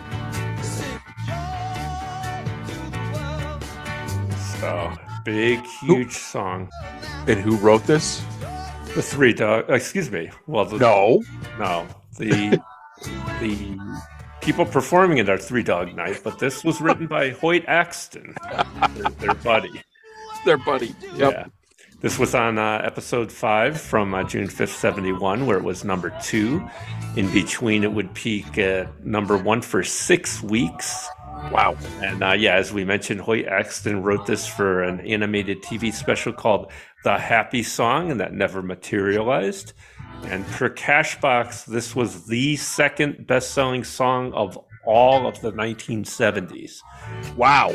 Just ahead of American Pie and just behind Light Up My Life.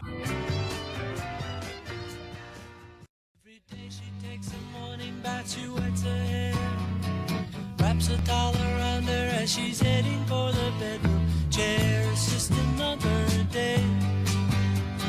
Slipping into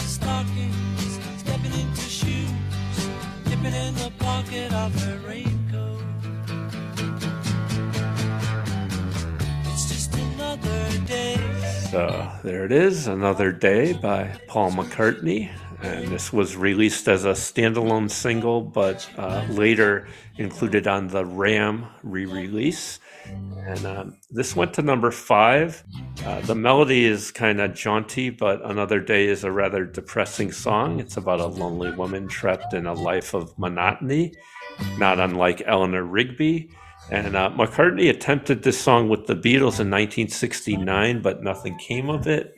He recorded it in January 1971 during the sessions for his second solo album, Ram, as we mentioned. Uh, Another Day was Paul McCartney's first single as a solo artist. And uh, interesting, so this is Paul McCartney as a solo artist. It's not Wings. So per Cashbox, Paul McCartney and Wings were the fifth most popular artists in the 70s, just ahead of Stevie Wonder, just behind the Carpenters. But Paul, as a credited solo artist, was only 499th, with this song Oh, wow. being one of only two top 40 hits he had as a solo artist.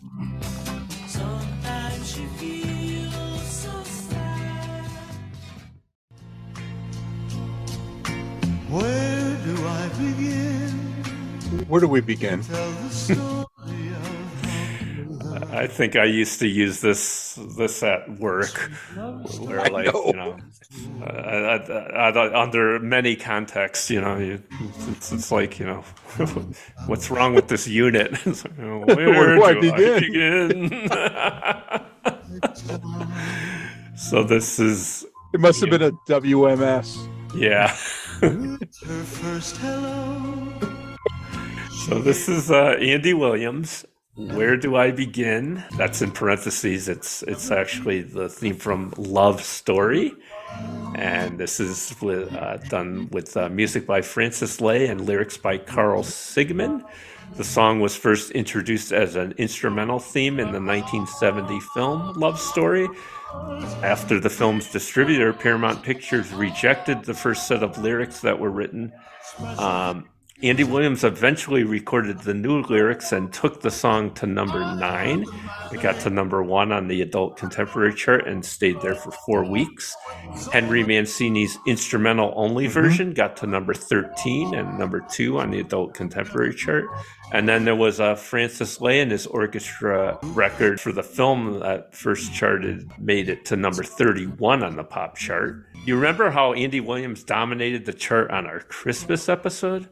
Oh, without a doubt. Yep. all over. Great, great voice. I mean, his voice is fantastic on this. And uh, at the same event that Gail touched Aretha Franklin, we saw Andy Williams perform as well. So Did he do this song? he did not. He did Amazing Grace. And, and as I mentioned, when he was rehearsing before the thing started, he kept telling them to pick up the tempo because I'm going to run out of air. Always remember that. Take the ribbon from my hair. Shake it loose and let it fall. I was surprised on who wrote this song. I don't remember this song. I sort of do. Not really. Did did we have it by the guy who wrote it on another episode? I don't know. That's your job. Yeah, it sounds familiar. Yeah. But this is uh yeah, Help Me Make It Through the Night by Sammi Smith off the album of the same name, Help Me Make It Through the Night. And uh, this one got to number eight and number one on the country chart. And yeah, written by Kris Kristofferson, who released the original version on his debut album, Kristofferson, in 1970. He was sweeping floors and emptying ashtrays at Columbia Records in Nashville before scoring big with Help Me Make It Through the Night, and as well as a series of other songs, including Me and Bobby McGee. And uh, Sammi Smith kept, Quiet. Don't talk about that. and uh, Sammi Smith kept the spirit of the song, but changed the perspective from Kristofferson's original. And this was her biggest hit on both charts, but she would have many more country chart hits. And but Sammi unfortunately passed away uh, in 2005, only at the age of 61.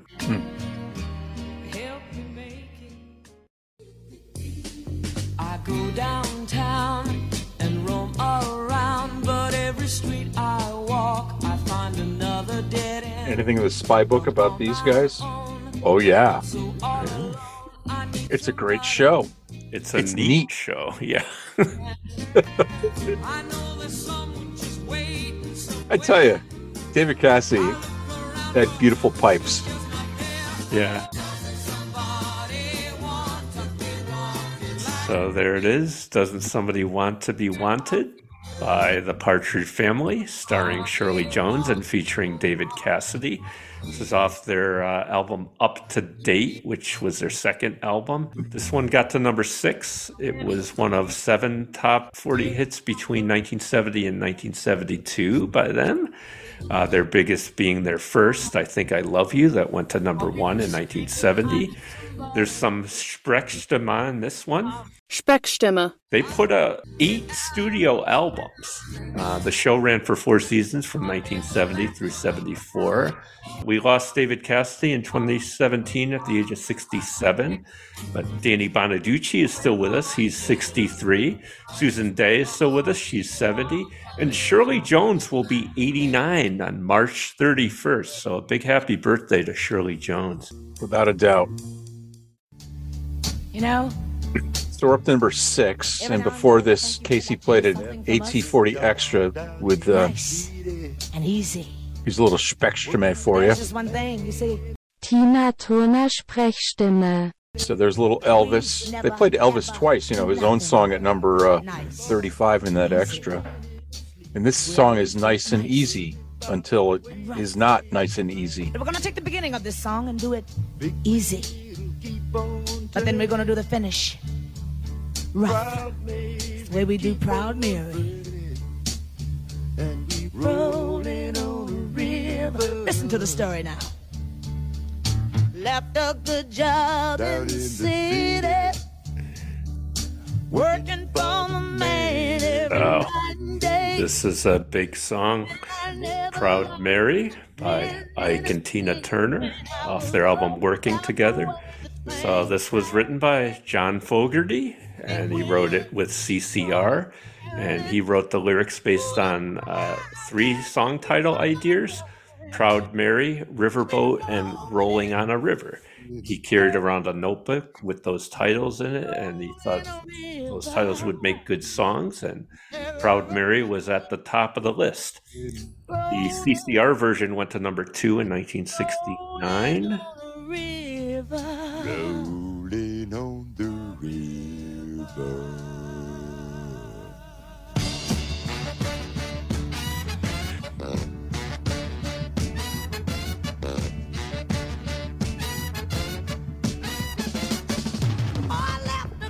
So this uh, Ike and Tina Turner version peaked at number four and was the highlight of their live shows. When they were cutting their album, working together, they were lacking a few songs and decided to put in a few that they were uh, doing, uh, performing on stage at the time.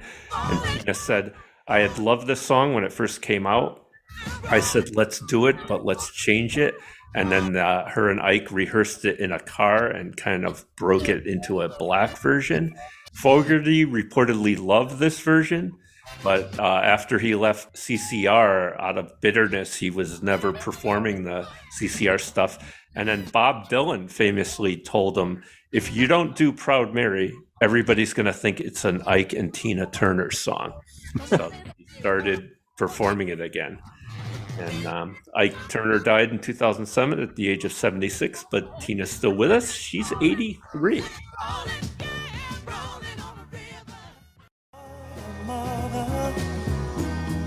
There's too many of you crying. This is one of the most important songs Brother, brother, brother. by Mr. Marvin Gaye, There's far too many and uh, beautiful song. you know we've got to find a way Yeah. This is uh,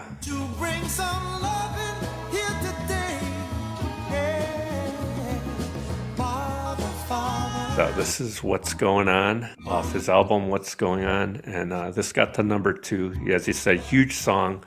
This was written by three golfing buddies who also happen to be Motown hitmakers: Al Cleveland, Four Tops member uh, Renaldo Obie Benson, and Marvin Gaye, who added uh, lyrics and worked on the arrangement. Gaye was deeply affected by the death of his partner Tammi Terrell, who succumbed to a brain tumor a year earlier, as we've talked about. And uh, this led him to take charge of his career and infuse messages into his song. And uh, Gaye's lyrics in this song were inspired by the stories of his brother Frankie, uh, telling him when he came back from the Vietnam War. The What's Going On album takes on many issues, including the environment in Mercy, Mercy Me, and poverty in Inner City Blues. It was the first album Gaye released that sold a lot of copies. Until then, like most Motown artists, he had lots of hit singles, but album sales were secondary. And in 1984, the album re entered the Billboard 200 following uh, Marvin Gaye's untimely death. Mm, In yeah. 1994, the album was certified gold in the US uh, for sales of a half a million copies after it was issued on CD. Here's the hit by the British singing star who's so popular that his tonsils became a national monument. Unofficial, of course. When he had them removed, they were put on public display in a glass jar because his fans wanted to see anything that had been so close to that sexy voice. Also, when he had his nose fixed, a collection of 39 photographs of the surgery was published in book form for his fans. With that kind of following, you know he's got to be one of the biggest singing stars in the world. And that's just exactly what he is. At number four this week, here's Tom Jones. Look, ma, no tonsils. Well, she's all you'd ever want. She's the kind to flaunt and take to dinner. It reminds me of I watched this thing on public television last month. And it was all about what happened to Einstein's brain. It- it- have you seen that? I think I've watched that, yeah. Yeah, and and the some guy at Princeton took it out and put it in a jar and had it hidden. He moved to Kansas.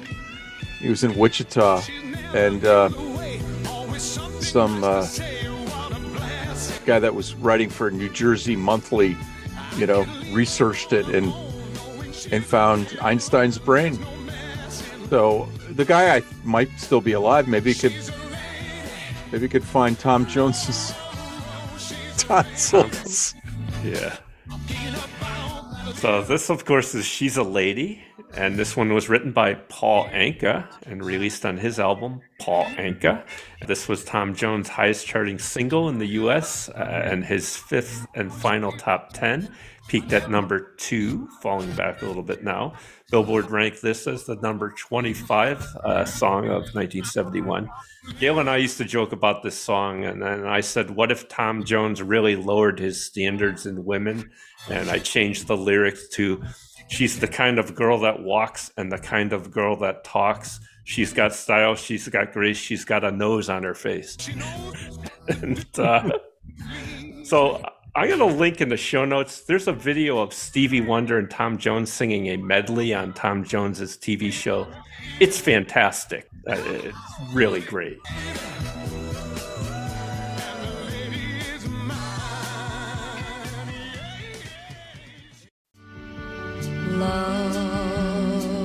Of course, this is the Carpenters. Before this, uh, Casey played an extra by Tex Williams that I'd never heard before, and I was like, "What is this doing here?"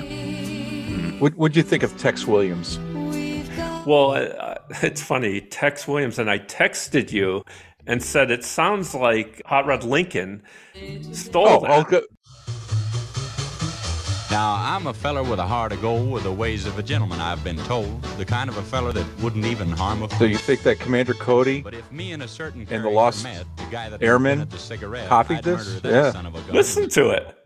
Yeah, you're right. It's just, it's Now, a it ain't 'cause that I he ripped it off. Myself and Yeah. I reckon they hinder Where, where's I've smoked them all my life, and I ain't dead yet. But nicotine slaves are all the same. It's kind of a funny song, actually. yeah. All right, let's go. Let's go back to where we were. we could put this anywhere. It's the same thing. So Carpenters, for all we know, what's this Yeah. off of? Carp- Carpenters I I I. This is off of just the Carpenters. And um, so this one peaked right here at number three. This was the love theme from the 1970 film Lovers and Other Strangers. In late 1970, well, the Carpenters had a concert tour in Toronto and Chicago. Richard was worried about what songs should follow their previous hits, so their manager advised them to take a short break from their work and go to a movie theater and see that film, Lovers and Other Strangers. And then Richard and Karen were immediately taken with the song and agreed that it should be the follow up to their previous hits. The Carpenters' success with this song helped win the 1970 Oscar for Best Song. And this song has been covered by Shirley Bassey, Carol Burnett, Petula Clark, Perry Como, Johnny Mathis, Maureen McGovern, Dionne Warwick, and Andy Williams. Wow, coverage. That's a Rose Gallery. Rogues Gallery? Is that how you say it? Oh. Yeah. I don't know if two. I would call them a rogues gallery, but yeah. Yeah. On to number two.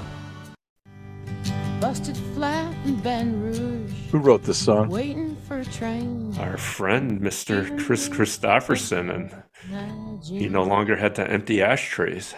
Bobby thumbed a diesel down. just We had this uh, before it rained. last year sometime, didn't we? All the way to New Did we? Thought we did. Yeah, I didn't. I didn't see it, but perhaps. Yeah, because I, I would say how my uh, my friend Bobby, whose last name rhymes with McGee, this is kind of his. You know, we'd say me and Bobby S. Yeah. So this is uh, Me and Bobby McGee by Janis Joplin off her album Pearl. Kind of coincidental there. Actually, Yep. Gail Gail had an uncle named uh, William McGinn, and I used to sing me and Billy McGinn. so this one, yeah, got to number one. Was written by Kris Kristofferson, and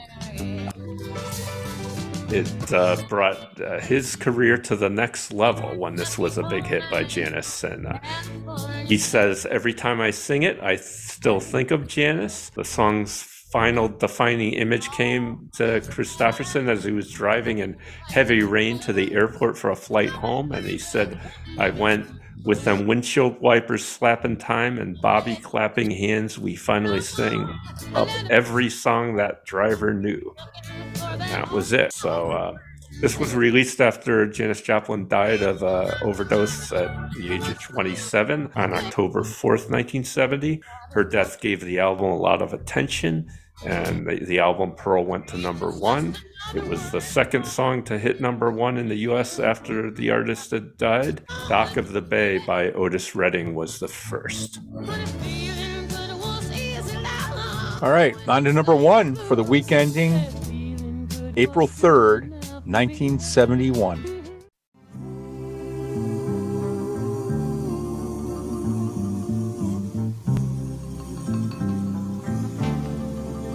Little xylophone in the back there. I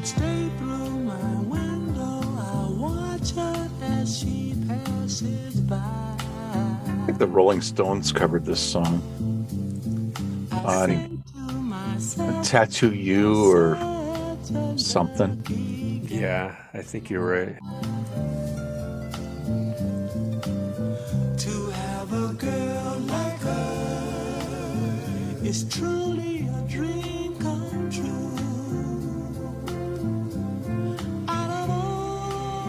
Was on Some Girls, Some girls, okay. not, not Tattoo You. So that's when did Some Girls come out? 1978. But it was recorded in 1977, so six years later.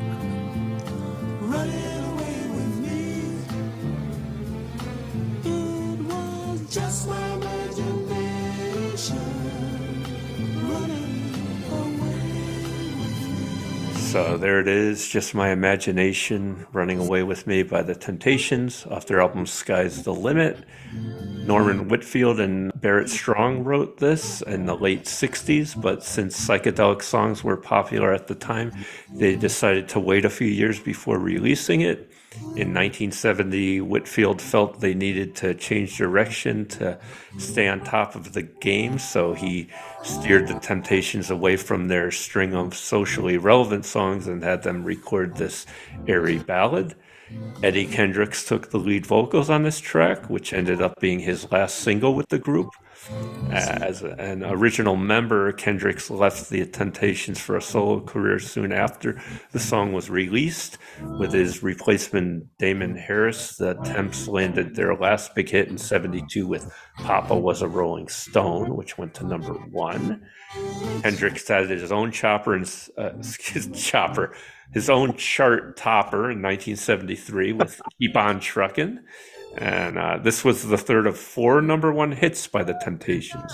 The track was released in February of 1971 and took off right away, peaking at number one in April. All right, so there you go. Pretty good countdown. This I remember a lot of these songs. Yeah, it, it sort of you know started out a little slow, but when it got uh, got into the lower numbers, it was uh, pretty good. All right. So, with that being said, Yeah, so now we're uh, going to do our rankings and things like we always do, and our picks. And uh, the first one we always start with is the song we picked to torture the other guy that we call Your agonizer, please. No, Mr. Spock! so I have it queued up. I'm going to agonize you with number eight. Take the ribbon from my hair. Shake it loose. Yeah. And, and maybe I'm becoming predictable Eh, with the country stuff, but I, I listened to the song and I said, Mark's not going to like this song. Yeah. Sort of reminds me of um, that Eddie Albert song, Make the World Go Away. But I kind of like that one. Well, I like Eddie Albert. Yeah. but the pace of it, yeah, yeah. Uh, uh, this decent choice for an agonizer. Yeah, I, I wouldn't want to listen to this the whole way through. Right. I would definitely turn the station and knowing you, you would uh you turn on the the traffic and weather together on the eights. Yeah. So all right. What are what are you gonna agonize me with? Yeah, so um, the, I'm not breaking the rules because I looked back and, and saw what I picked before. Uh, so I, um, I I picked number thirty nine. Even though you own the vinyl. well, I own the best of bread. Yes. All right. Yeah. And I, I love that story about his mother saying, I can't believe that he made all his money with a song Naked with You. yeah, it's, it's a great story, and and and we both like the Telly Savalas cover of this. so- That's right. We played that, I think, on the a year ago. So Wunderbare Kojak Sprechstimme. yeah, I but I might just keep this on if it came on the radio just because of the fun we've had with bread and the best of bread. And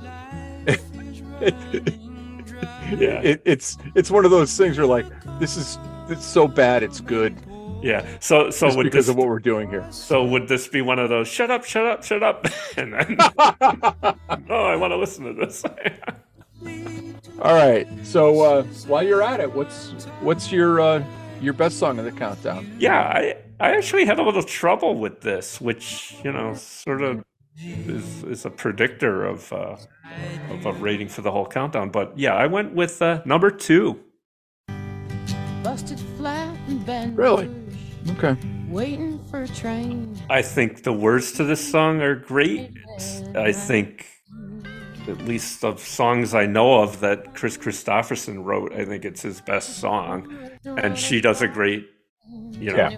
version with the vocals. I mean, there's always that thing, uh, you know, I think it happens with like all those people in the 27 club that she belonged to that Yeah. died young, that they kind of get elevated perhaps a little bit more than you know they should have but her voice is great on this and and, and her performance so Yeah, it's great arrangement. Very well done. But I'm going to go to uh, for my best song of the countdown. I'm going to go to number 15. And you know what? This is a Art Bell song. Okay uses as, as bumper music. yeah Hear it at uh, 3:30 in the morning, and uh, and I great.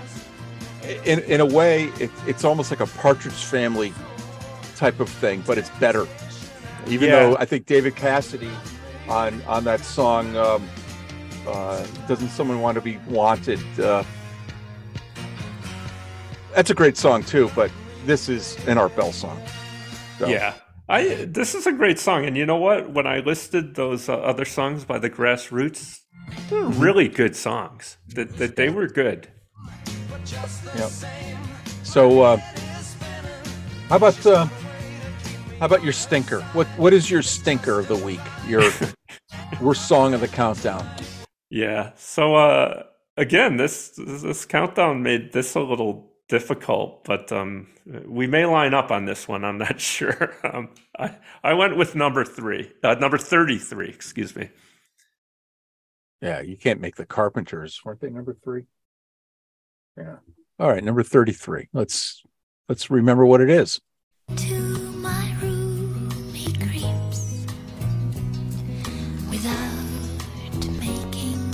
So, I think it's a a pretty amazing achievement to have a song that is both sappy and creepy at the same time.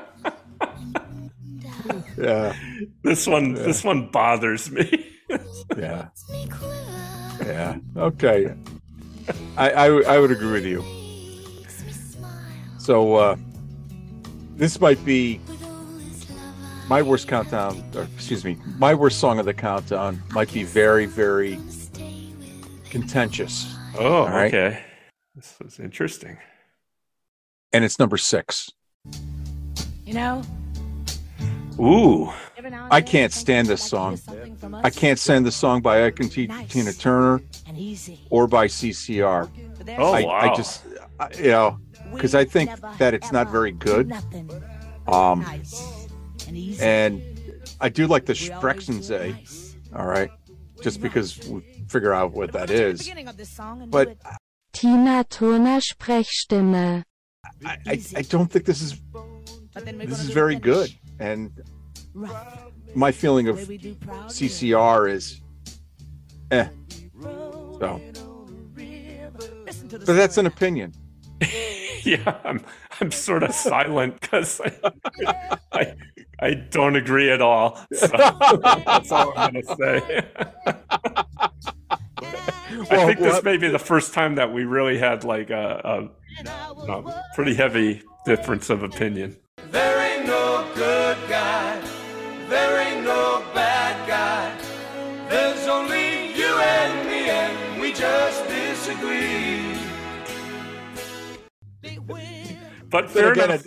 It, it's Then again, it, I, I didn't get the chart until an hour before the, the countdown to that's, write that's, it in. that's true. That was my my error of I, I thought I sent it to him two days ago. And Yeah. like, you gonna send me the chart? I'm like, I sent it already. Yeah. All right. So, so with that, what I'm going to do is I'm going to surprise you again. Okay. Okay. My my guilty pleasure is number ten. Whoa. Um. Well, tell us why, and then I'll, I'll give you my opinion too. I think this is a great song. I remember when it came out. I think it's well put together. Um, Yeah. Yeah. it makes it makes me feel good. I I agree, and um, what's kind of interesting about this is like you know it it it was could have been a Beatles song as as I talked about, uh, and it sounds like a Beatles song, and it's a good song, and It's a really good song. Compared to a lot of the stuff we saw on the shirt from Wings, it's head and shoulders above it. So I'm I'm I'm kind of not surprised at all. So, but did I surprise you two in a row? yeah, I was more surprised by the, the worst song with everything you had to choose from in this, but uh, but this yeah. one, But I, this but I tell you that that other song, I would I would turn it off if I was Really? in the car, and I would I would go to commercials. or would All you go to If? Oh my God, yeah, I, I would go to If. oh I wow, would I would yeah yeah. it must grate on you for some reason. Yeah. I, and I don't know why, but but it but it does. So, that being said, uh, what is your guilty pleasure? This was an easy pick for me, the guilty pleasure, uh, hands down, number four. Well, she's all you'd ever want. She's the kind of Great song. flaunt and take to dig. Yeah, Shut up! Shut up! Shut up! yeah, She always knows her place. yeah. I mean, this is you know, She's a winner. yeah. She's she can walk, she can talk. she, yeah. Uh, and I just I, I like Tom Jones too, and this one, and it's not unusual, are uh, songs that I think only he can do. You know, Yeah, yeah. No, this is this is great. Yeah. All right. So, what is your story song of the week?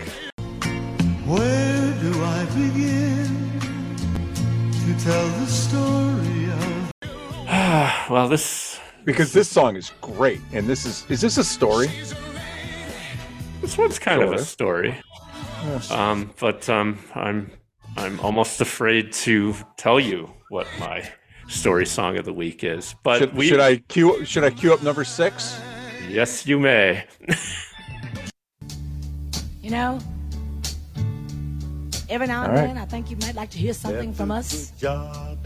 Nice and easy. Oh, I'm hearing this for the third time There's just tonight. one thing. You see. Yeah. Well, Tina says they're going to Oh, tell she you says the it's a story. Yeah, yeah. story of Proud Mary. So hard to pick something else, really, for me anyway. Uh, easy You just for like you. the sh- you just like the Sprechsmeme. yeah. Sprechstimme. I like both versions. so we got a big difference of opinion there, but that's Yeah. you know that's what made the end of 60 minutes great. Point counterpoint. Yeah. well, I can see this as a story song, but my story song is number two. Busted flat and been And we're hearing this for a third time.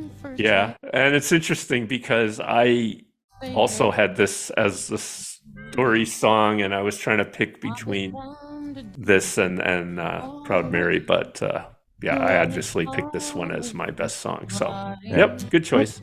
It's a All right. story for sure. Yeah, Absolutely. And I think Kris Kristofferson wrote a lot of really, really good songs. And yeah, um,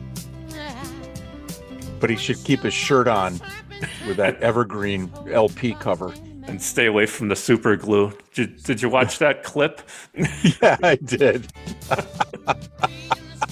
it was Glen Campbell. All right. The hardest category of, of all time. What are your divergent songs?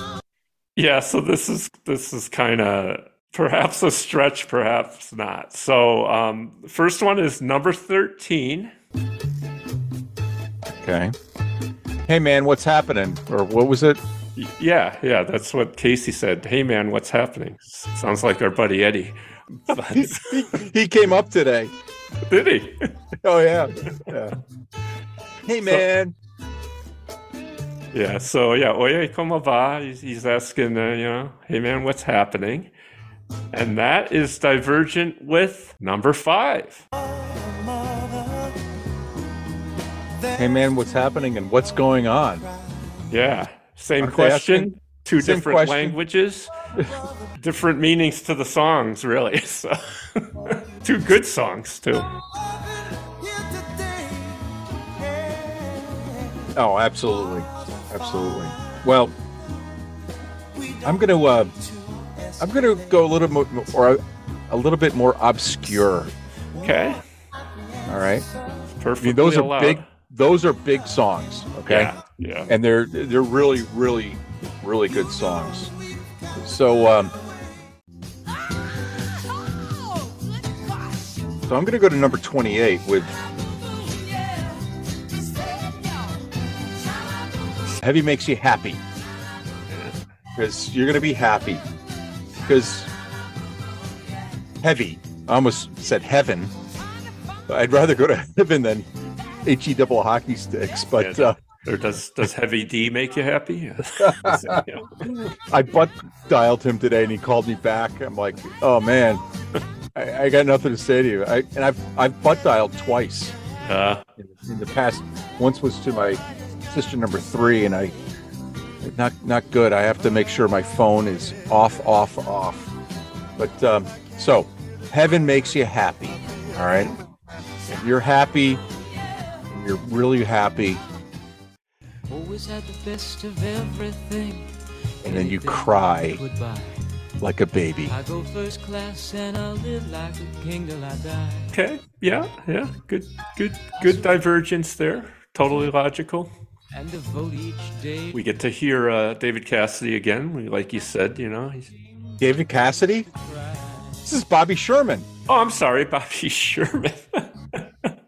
Don't mix them up. Don't get them mixed up. The bricks you dip in the gold, and the gold you dip in the red paint. Uh, Gail's looking down very angry at me right now. At least I didn't put Donnie in the mix there. That's right. So uh, let's see. I'm, I'm gonna I'm gonna kick it up here a little bit with uh, as we give our uh, our countdowns. Even though this is you know like I said, Elvis could have done this also. You know. Yeah. All right. How are you gonna rate this countdown, my friend? Yeah, so I don't know about you, but I, I found this countdown to be very surprising. Started out kind of slow, and then in like the second half, there was a lot of big songs. You know, um, so and my individual ratings, I had 21 good songs, 17 neutral. I rated none of them bad and two saps. And with that, more than half good, no bads, two saps, and that some really, really iconic songs in here. I rated it an A minus. Wow. Wow. Too much? I don't know. Well, for those of you looking on channel 18, I had originally made this a B minus. Ah. Okay, and I crossed off the B, and I, the, the- excuse me, I crossed off the minus, and I circled the B. Okay. This is a B for me. Okay. So during the countdown and, and all we were doing, you know, great stuff in this. And I remember, you know, our our colleague uh, Ken says, "I like the later stuff that you guys do." And I said to him, "I said, did you have any, you know, older siblings?" And and he says, uh, he says, "No." I says, "Well, both Mark and I did." And uh, and I it, it dragged us into this. Okay. Yeah. And maybe not James Brown, but uh, but we knew this stuff because of of the older siblings. Yeah, yeah. Like my my brothers, uh, one of them had the Tea for the Tillerman Cat Stevens album, and uh, they were into Santana too. And, Yep. And we had the single for "What Is Life," you know, the George Harrison song. Yeah. So, yeah, I am. Yeah, I mean, I- might have been, you know, a little bit kind, given some songs neutrals that that maybe were bads, but on the other hand, uh, I, I just think that, again, I look at those iconic songs. You know, "Joy to the World" was the second most popular song in in the entire '70s, and then you got "What's Going On," Morton Marvin Gaye song. Oh, without I- a doubt. Yeah. you know, if Proud Mary were something else, maybe you would have rated it higher. I didn't realize you didn't like that song, so that that's you know, you lose one song and that that shifts the grade. Yeah. And, and, uh, Did you use the uh, the new column I provided you? Um, I did not. I couldn't get it to work again. I don't know what's going on. So, what's going on? I got to ask Marvin Gaye. Um, but, uh, so I did it the old-fashioned way with my Oh. caveman stone knives and bearskins. I do use the count if function. You know, I'm not that bad. I'm not sitting there counting each cell. Okay. okay. What would uh, what would Casey say? Yeah, I think Casey would say, keep asking no more questions and keep reading my mind. And find us on the Twitter machine at 70s Weekly or at 70 Squeakly. Yeah.